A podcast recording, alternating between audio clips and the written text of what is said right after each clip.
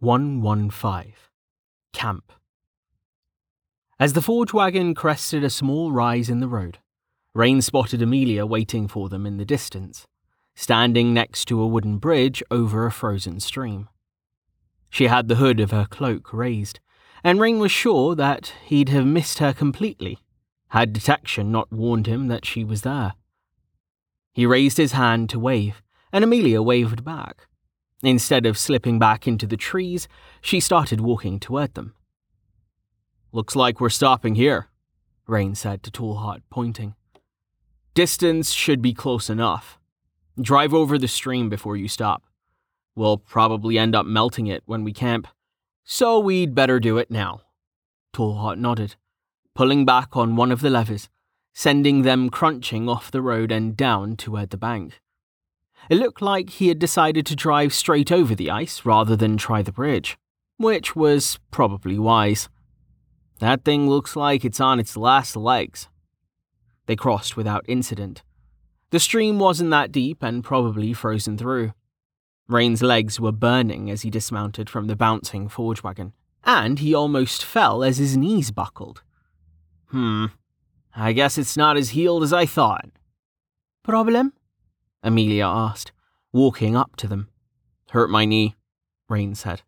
"I healed it, but it looks like the damage was worse than I thought. I'm not very good at judging levels of pain anymore. Physical pain, anyway. Damn headaches." "Here, let me see," Ameliah said, laying her hand on his shoulder. Rain forced his face to remain neutral as he felt tissue scan sweep through him. "She doesn't know that I know what that skill actually does." "Play it cool, Rain. It'll only be weird if you make it weird." "Yeah, you definitely hurt it. You've got a torn ligament." Rain shivered as the rush of healing flowed through him. Barely recognized aches and pains vanished in an instant as his health overflowed his cap, leaving him with only the dull throbbing behind his eyes. "Whoa!" "How did it happen?" Ameliah asked. Rain rubbed at his neck. Uh, I kinda did it to myself. Imbalance. The ring, you know." "Have I mentioned how ridiculous that thing is?" Ameliah asked, glancing at Tallheart. "Yes, you have," Rain said. "Tallheart says he'll make you one, by the way, as soon as we find another arcane grand crest. Seems like something like that would be pretty useful for a jack. All your stats are equal, right?" Ameliah nodded. "Yes, they are. As nice as it would be to have something like that, it wouldn't really work for me, though." "Why not?" Rain asked. "It's a jack thing," Ameliah said with a shrug. "Balance works better." Hmm, Tallheart said, not looking up from where he was fiddling with something underneath the forge wagon. "I can make something more suited to you, once I have the materials." "You really don't have to," Ameliah said, "but thanks." Hmm, Tallheart said. Amelia's eyes flicked to the side, and Rain turned to see Vanna approaching them. "We're stopping?" she asked, looking at Ameliah questioningly. "I think we should," Ameliah said, glancing at Rain playfully. "Do you agree, Captain?" Rain snorted. "Yes, I suppose I do." "Good," Vanna said. "I was about to say something if you didn't call a halt soon. A few people are having trouble. I think we should slow down the pace a bit tomorrow." Rain frowned. "You're probably right, but I don't like hearing it. It'll take us forever to get anywhere at this pace. How hard do you think I can push them before they start hating me for it?" Vanna considered for a moment, then shrugged. "We can try to keep this pace, I suppose. Managing a company is a bit different from a work crew. I knew how much my crew could take, but..." She shook her head. "I couldn't tell you if the ones having trouble are actually at their limits, or if they're just whiners. I haven't known them long enough." "We will march for as long as is needed," said Tawny, having joined them as Vanna was speaking. "Lord Rain, do not concern yourself with such matters. Your task is to lead. Ours is but to follow." Rain thought he hid his sigh admirably. Who talks like that? He didn't bother telling Tawny to stop calling him Lord.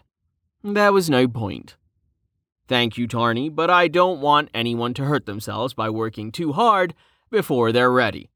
I'll call a few more stops tomorrow for rest, but we'll be marching the whole day, instead of just half." "Yes, my lord," Tawny said, bowing. "No bowing, Tawny," Rain said, "for the last time." "Sorry, my lord," Tawny said. Rain did sigh this time. He glared at Ameliah, who was smirking at him. "What?" "Nothing," she said, turning away. "I'm going to get started on the fortifications. It shouldn't take more than an hour. Do you want to set up right here?" "One moment," Rain said, checking with detection. He didn't feel any significant sources of metal in the earth below them, so he nodded. "Nothing around that's worth moving for. There's a bit of iron in the soil, but not much. Unless you're low, Tallheart, I wouldn't bother." Hmm, Tallheart said. "I am fine at the moment. Ameliah, if you would not mind, I would prefer some walls so I may rest in peace." "Sure," Ameliah said. "Whatever you'd like. I'm going to set up a few partitions anyway, so we can have some privacy." "Thanks, Ameliah," Rain said. "Do you need any help?" Ameliah shook her head. "I'll be fine." She pointed. "I left a stumper in the trees over there. If you want to get some people breaking it down, that would be good. I'm hungry enough to eat the thing raw at this point. I shouldn't have skipped breakfast." "I'll see it done, my lady," Tawny said, bowing to her. She rolled her eyes but didn't correct him. "Get Cartan and Jamus to go with you," Rain said, hiding his smile as he glanced at Tawny. "I don't sense anything around, but you never know. Even with the trees. Speaking of, pass out the axes, we'll need firewood." "I'll take care of all that stuff," Vanna said before Tawny could reply. "Anything else, Rain? What are you going to do?" Rain considered. "I'll go wander around, I guess. See how everyone's doing and listen to any problems they're having, so I know what needs fixing. After that, I'm going to work on the codes. I want to talk to people about that once we're dug in. Ameliah, do you think you'd be able to do some healing once you're done with the walls? I'm guessing we'll have some blistered feet to deal with. Is that too frivolous, you think? Using healing word for something like that?" "I don't mind," Ameliah said. "It's not like mana is a problem with you around." Rain grinned. "On that note, I should find Kettle. He needs to rank up his spells. I'm going to make him in charge of starting all the fires. Something to keep him out of trouble." "Cunning, my lord," Tawny said. "You are killing two birds with one stone, to use your expression. Perhaps three birds. I'll find him and send him to you." "Thanks, Tawny," Rain said, glancing at him. Ass kisser. "Before I forget, Rain, here," Ameliah said, tossing him a sack. "That's everything that I found today. There's something like a hundred tel plus a couple chem crests. No cold crests, even though I ran into some new cold aspect monsters out there. I'll go over them later once everyone has eaten." "Awesome," Rain said, peering into the sack. "How much of this do you want to keep? You did all the work, basically. I need to write down the rules for how this stuff works." "It's fine," Ameliah said with a shrug. "A hundred tel makes no difference to me. But you're right. Others are going to care. Whatever you do, make sure you keep the math simple. I'm still not convinced I understand that whole ranking thing, and you've explained it to me like six times." "Simple, right? Probably for the best," Rain said, laughing. "At least until after math class. I'll see if I can come up with an idea, and we can discuss it along with the other thing." "The other thing?" "Rules for who gets priority for blues and such. That's the main thing I wanted to go over tonight. We need to straighten that out before we actually find one. Maybe I can find a way to solve both problems at once. Anyway, daylight's burning. Let's get to work. Daylight is burning, Tawny repeated as if tasting the individual words. You have a marvellous way with words, my lord, as always. Rain pinched the bridge of his nose. Tawny, nobody likes a brown noser. Uh, brown noser? I'll explain it to you later, Rain said. Rain stood surveying the gathered members of Ascension. They were standing in a large open room of mud walls with no ceiling. The walls were thicker than they were tall and would be sufficient to stop a stumper. Smaller monsters could climb them, but those could be dealt with by the defenders. At the moment there was nothing in range of detection, and little chance of something spawning nearby. The closest trees had been felled, providing fuel for the fires burning atop the wall. A few of those also had been set up with cauldrons, filled with chunks of both river ice and fungiform stomper. Delicious. There was a gap in the wall that led to a similar room, except with some partitions to break up the space. That room was to be for sleeping, while this one was for more general use. The sleeping room was deserted at the moment, as Rain had called a meeting. The main room was cramped with everyone gathered, thanks to the fact that the sleds were in there with them. The forge wagon, at least, was still outside. Ameliah would put up some walls around it later to keep it safe overnight. Rain cleared his throat, and when no one reacted, clapped his hands sharply, then waved. Attention, everyone! We've got a few things to talk about. After waiting a few moments for the conversation to die down, Rain cleared his throat again. Right.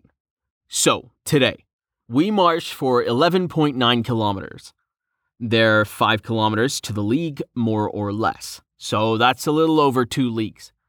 I'm going to be teaching you all about kilometers later tonight. Don't worry about it now. We're going to try to keep this same pace tomorrow. As slow as that is, we'll be going for the whole day, or until we reach the village of Esed, whichever happens first. Any questions about that before I start on what we're doing for the rest of the day today? Several hands rose. Yes, Rain said, pointing at Maharia. Are you going to let us loot Esed? She asked. Yes, though that isn't the term I would use, Rain said, nodding to her. There are likely supplies there that we will need. We'll look for survivors first, then give any dead we find a proper funeral. Only then will we take what we need. That includes coins, tell, crysts, and the like, which are of no use to the dead. All of that will get split up according to the codes, which is one of the reasons I called this meeting. Good, Maharia said. As long as you're not going to do something stupid, like burying their valuables with them. Rain frowned at her tone, but he decided not to make an issue of it, as he'd seen something else that needed dealing with. Staavo, he said, staring at the old man who was fiddling with the generator near the back wall. What? Would you mind leaving that alone until I'm done talking, please? Rain said. But it's almost... Ow!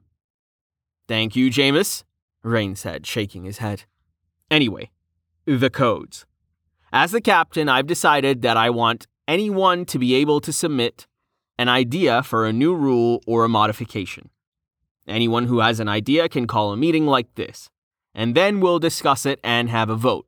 If there's more than seventy-five percent in favor, it gets added to the codes. On that note, that will be the first thing we add. All in favor, raise your hand. Rain raised his own hand to demonstrate. After a moment, a few more hands joined his until about half of the members had their hands raised. Excuse me, Rain, said Samson, who didn't have his hand raised. I have a comment, but I can't raise my hand without voting. May I speak? Go ahead, Rain said. You can put your hand down, everyone. We'll have a little discussion, then we'll vote again. Thank you, said Samson. I have a question on the rule you just proposed. Wouldn't it be chaos if everyone is allowed to just submit rules? Wouldn't we be spending all of our time voting on ideas if just anyone can submit stuff whenever they want? Wouldn't it be better to just have a few people in charge of working on the codes, then only call a vote when they feel it is ready for everyone? Good, Rain said, nodding. Yes, eventually we will want to do something like that. A direct democracy. Everyone votes on everything. Really only works when you don't have that many people. fifty is already pushing it. Like I said, though, it's not just adding stuff. It's also changing it. This first rule is only so we have something to use as a base to build on. We can amend it later. I suppose I can agree to that, Samson said, nodding. Anyone else? Who's in charge of writing all this down? Asked Roma. Rain shrugged. I made sure to bring plenty of paper. Are you volunteering? I suppose I am, said Roma. I am a scribe after all. Great, thanks, Rain said. Okay, let's have another vote. Hands up if you think it should take a seventy-five percent majority to modify the codes. Roma can figure out some formal language for the rule later, and we can have another vote to confirm it. For now, we're just going on the spirit of the thing. Hands started going up, but someone spoke up before Rain finished counting. What seventy-five percent? Hmm? Rain asked, searching for the speaker. Finn, was that you? Yes, said Finn. Rain spotted him and nodded. He hadn't had much of a chance to talk to him after the entrance interview. He only knew that the man had been one of the merchant's guards trapped in the Lee. His full name was Finn Boggy. I'm sorry, what was the question? What does seventy-five percent mean? Finn asked. Rain blinked. Oh. Percentage was a thing. Staavo was familiar with the concept at any rate, but most people used smaller fractions. Percentage just means in one hundred, Rain said. seventy-five percent is seventy-five in one hundred, or three in four. Since there's fifty of us, that's thirty-seven and a half, so thirty-eight votes needed to add something to the codes. Oh, said Finn. Got it, thanks. Rain nodded. I figure that not everyone here is going to be an expert scholar, and there's no judgment if you aren't. Nobody should be ashamed of not knowing a thing. If you need help, just ask someone. I'll be teaching math, reading, and writing later. Starting with math and units tonight. Winter should make things a bit easier, but we're getting off track again. Anyway, hands up for the vote on adding stuff to the codes. Hands went up. Rain counted, then smiled and stopped. Unanimous. Great. That should do to get us started. Now to formalize a few things. Let's see. He cleared his throat. I hereby submit the following for inclusion in the codes. The leader of Ascension is called the Captain, and is responsible for the company's day-to-day leadership. The captain decides where the company goes, what jobs they take, and is nominally in charge of everyone when it comes to company matters. The captain's decisions can be overruled by a seventy-five percent majority, provided that the situation is appropriate for calling a vote. If overridden, the captain must go along with the group's decision or be replaced. If the captain steps down or is removed for any other reason, the next captain may be elected by a simple majority. Rain looked down. Again, we can figure out better wording later. I just want something in there so it's clear what my job is. No vote yet. Questions first. Anyone? Lynn raised her hand. Does the captain get to pick who gets awakened? She said. Good question, Lynn, Rain said, turning to her. The answer is no. That's a recipe for abuse of power, nepotism and so forth. That's actually the other of the two main things I wanted to get straightened out at this meeting. Like I said yesterday, the captain isn't a king. They're only in charge of the day-to-day. This is all very vague, said Roma without raising his hand. Rain nodded. I know. I'd say sue me, but we didn't bring a lawyer. Lynn snorted. Attil, Staavo, and a few others looked amused. Most people had blank looks, which was what Rain expected. Lawyers were a rare breed. Disputes in Falsidanis were mostly taken care of by the Watch, and they didn't have a lot of patience for legal proceedings. Anyway, We can formalize all of this later once we've got some precedent set up," Rain continued. "For now, you just let me know if I'm overstepping what you think the captain should be able to do. Otherwise, just do what I say. Okay?" He smiled to show that he wasn't entirely serious. "What if I want to be captain instead?" said Kettle loudly, a shit-eating grin on his face. "I just need to get people to vote for me." "Yes, actually," said Rain, hiding his annoyance. "That's the whole point. If someone can win over seventy-five percent of the company, then obviously people think they'll do a better job of it than the current captain is doing. I just want to formalize it in the codes before I move on to what I actually wanted to talk about this afternoon." Kettle opened his mouth to speak again, but Rain raised his voice, riding right over him. "Okay, let's have another vote. Office of the captain as I've outlined. Hands up if you're in favor." He raised his own hand. Rain's eyelid twitched as no less than three people spoke up, interrupting each other in their effort to be heard. A sudden resounding clang made Rain jump and startled the speakers into silence. Tallheart lowered his hands. The noise had been him slamming his gauntlets together. "I tire of this," he said. "Vote!" He raised his hand, staring at the crowd. Hands went up. forty-one to nine. Rain said with relief. "Good enough. Motion passed." He nodded to Tallheart. "Thanks." Mmm, Tallheart rumbled. Rain rubbed at his eyes. "Man, this is what I get for trying to half-ass a constitution."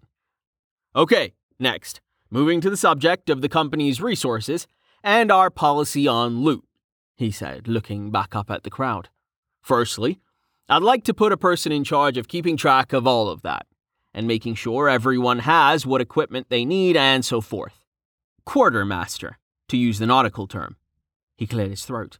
"The quartermaster of Ascension shall be nominated by the captain and confirmed with a simple majority vote.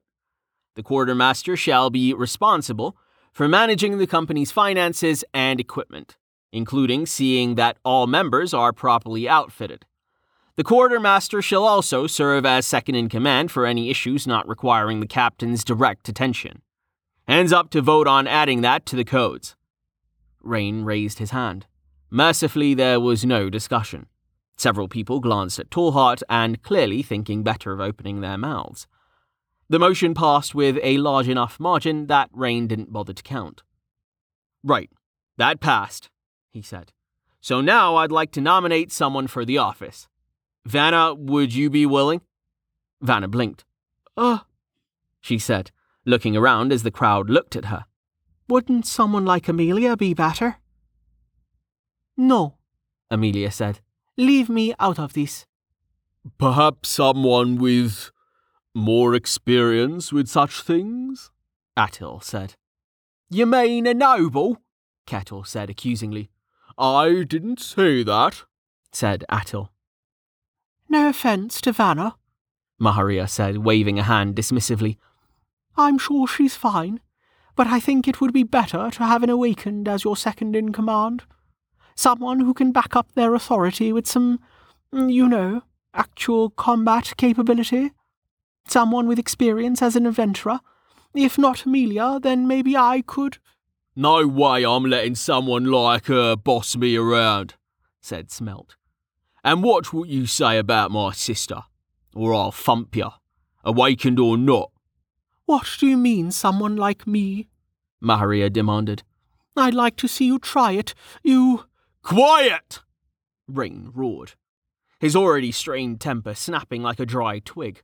"Vanna is my nominee," he said, slashing his hand down with finality. "Vanna, are you willing?"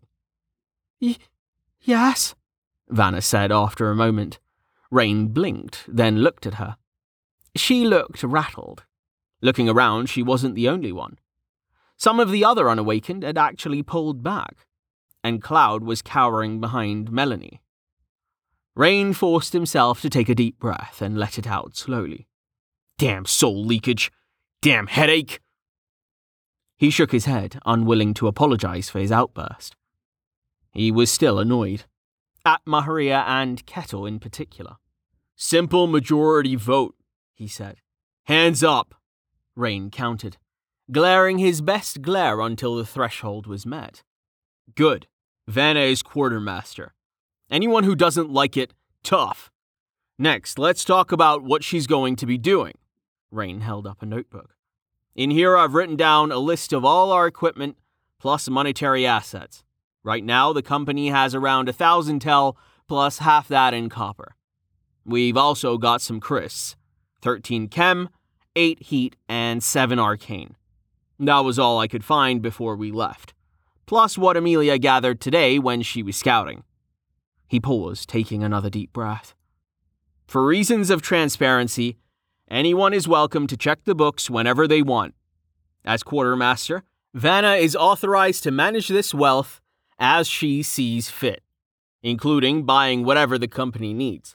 Vanna, I'll leave it to you to set some rules for yourself, and we can formalize it all in the codes later. In general, for small stuff, you should just deal with it.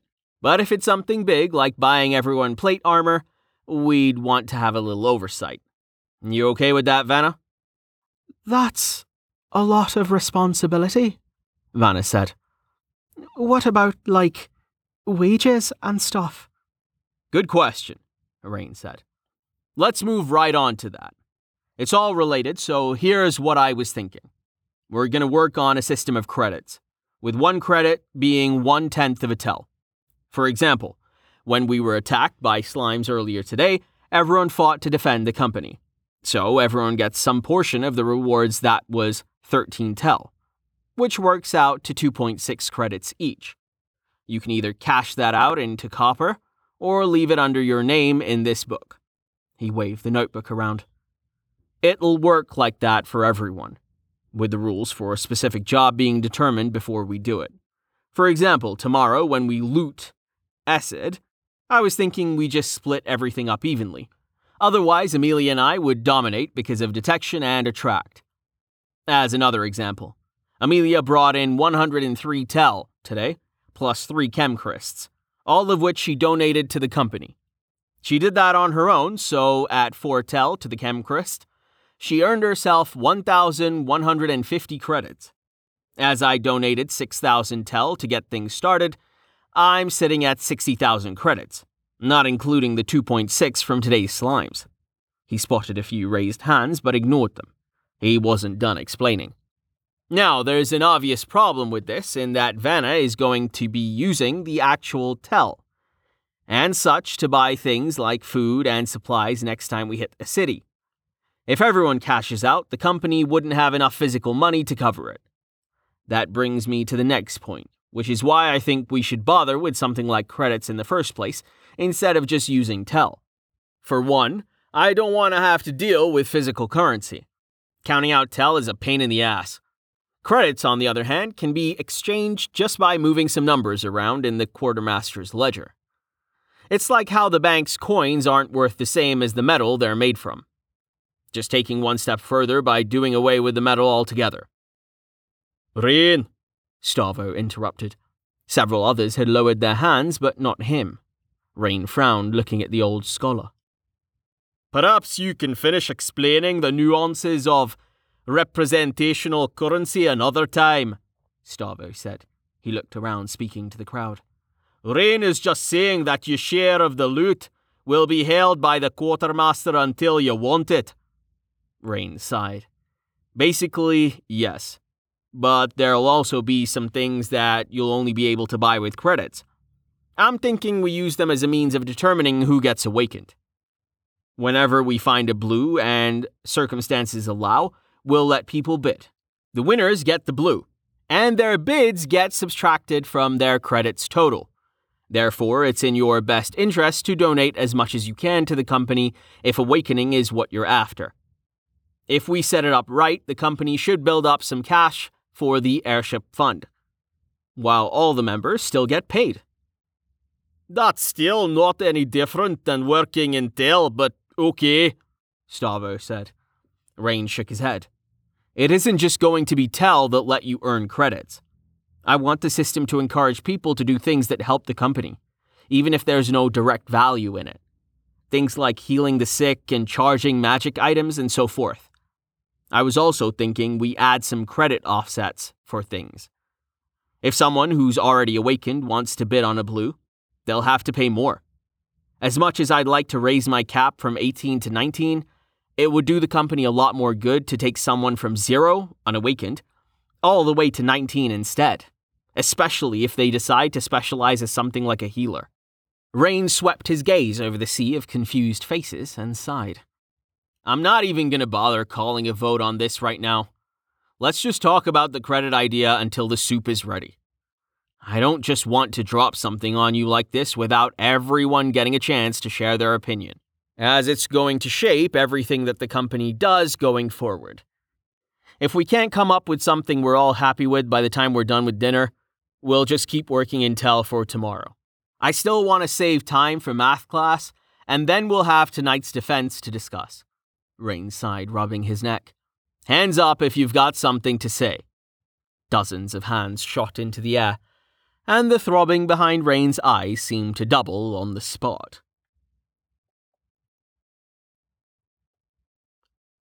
By the steady light of the oil lantern, Roma scanned over the text of the page in front of him. Satisfied, he set down his quill and reached for the blotter. It wouldn't do to have any smudges.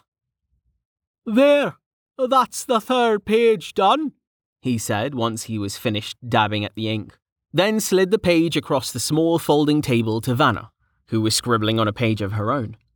The soft sound of a flute could be heard from the other side of their muddy fortress, and looking around, Roma saw that even more ever-torches had been lit.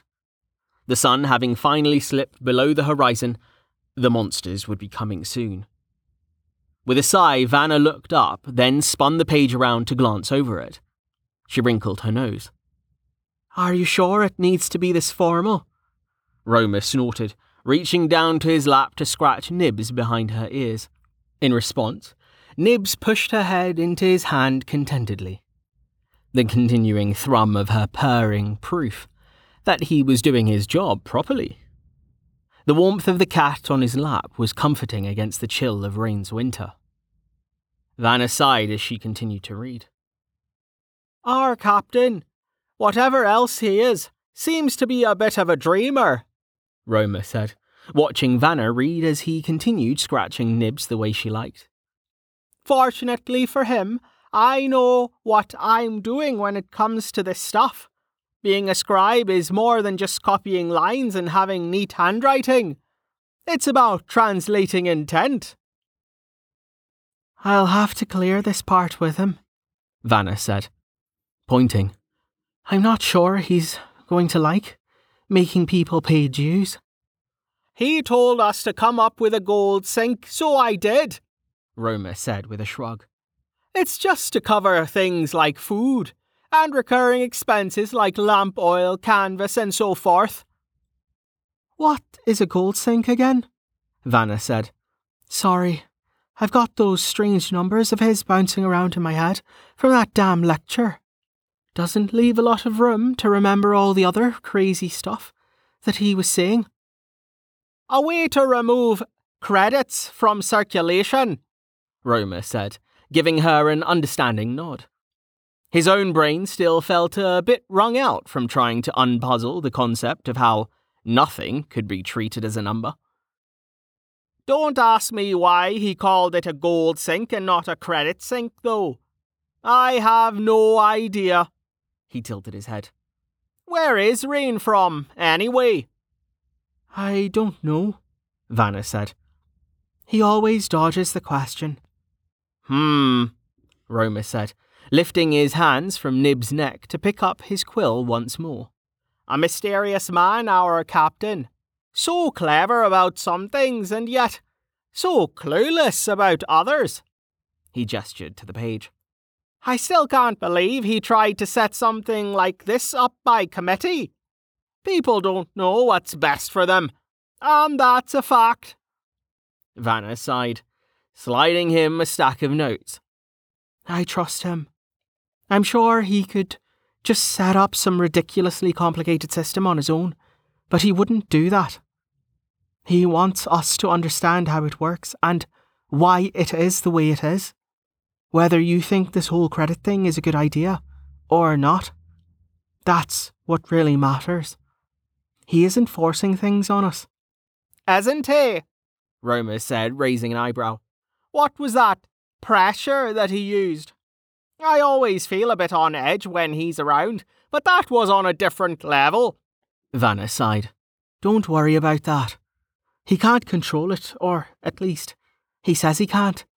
All it really means is that he was annoyed, which was completely justified in my opinion. Roma opened his mouth. But his planned inquiry got cut off in a strangled shout. He lunged for his inkwell, barely saving it from toppling and spilling ink all over the table. By the depths, Nibs! Be careful! Nibs lashed her tail dismissively, then settled down directly atop his notes. She stared up at him smugly as if to say, This is what you get for not paying attention to me, human.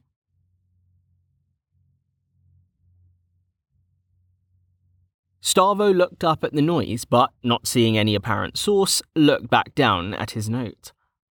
He was sitting on the ground, using his company-issued shield as a writing board, lacking a proper table.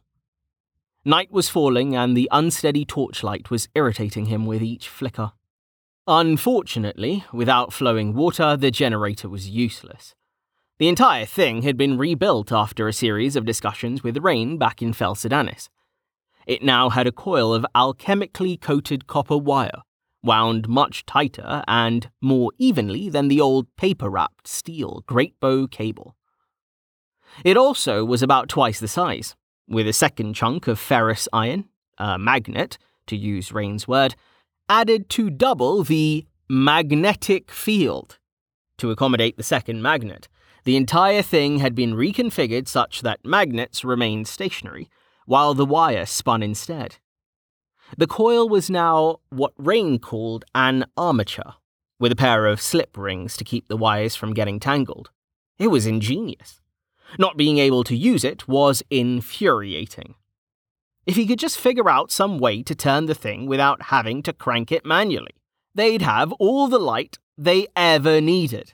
Magic was the obvious answer, but he had no crisps, nor any skill as an enchanter. Besides, he didn't want to use magic.